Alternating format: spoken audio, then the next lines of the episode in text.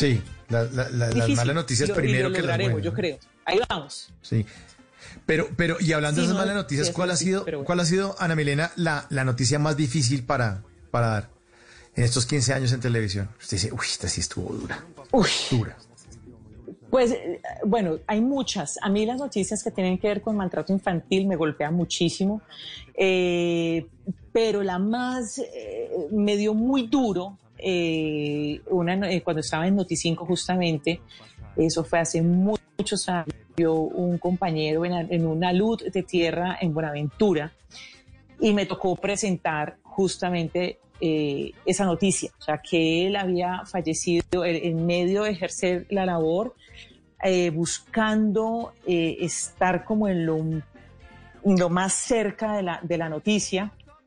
Eh, viene otro derrumbe y, se lo lleva a la luz de, tierra y, se, y digamos que en las imágenes todavía puedo recordar cómo el camarógrafo gritaba Jairo, Jairo y, la cámara, digamos, en el piso, o sea, era todo eso, pero era un compañero nuestro, era un periodista de Noticinco, entonces eh, presentar esa noticia fue muy duro, de hecho, te quiero confesar que fue imposible no, no llorar, uno, uno una veces trata, porque pues uno tiene que yo, yo, yo, es como la labor del presentador también aguantar, pero nos duele, o sea, a mí, de verdad, y todo lo que está pasando, por ejemplo, ahora con las masacres, pues, y a uno le da piedra, y uno le da dolor, y uno le da tristeza, y tenemos hijos, y no queremos que le pasen nada a nuestros hijos, ni a los hijos de nadie, pero tú tratas de mantener la cordura.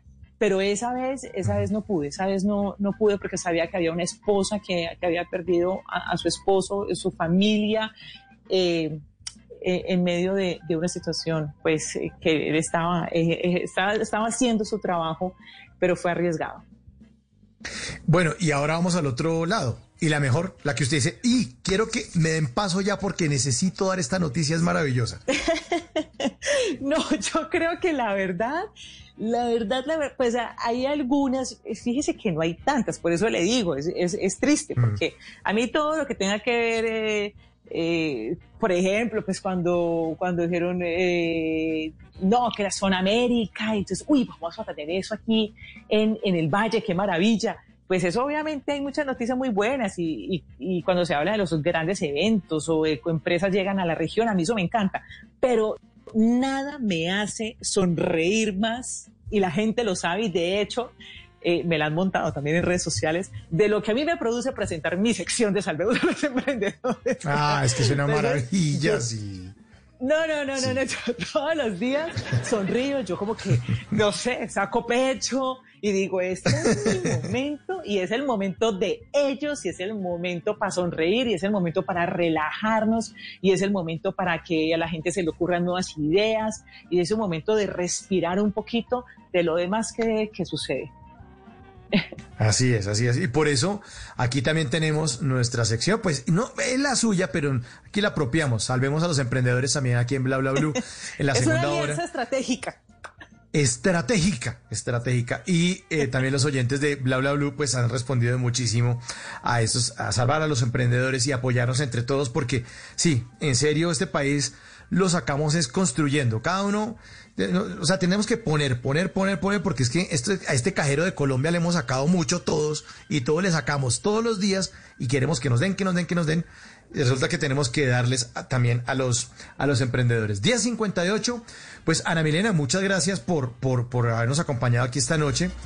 Eh, y otro de los grupos que a usted también le gustan mucho es el grupo Nietzsche, ¿no? Me imagino que su Ana Milé también salió de Nietzsche, ¿o no?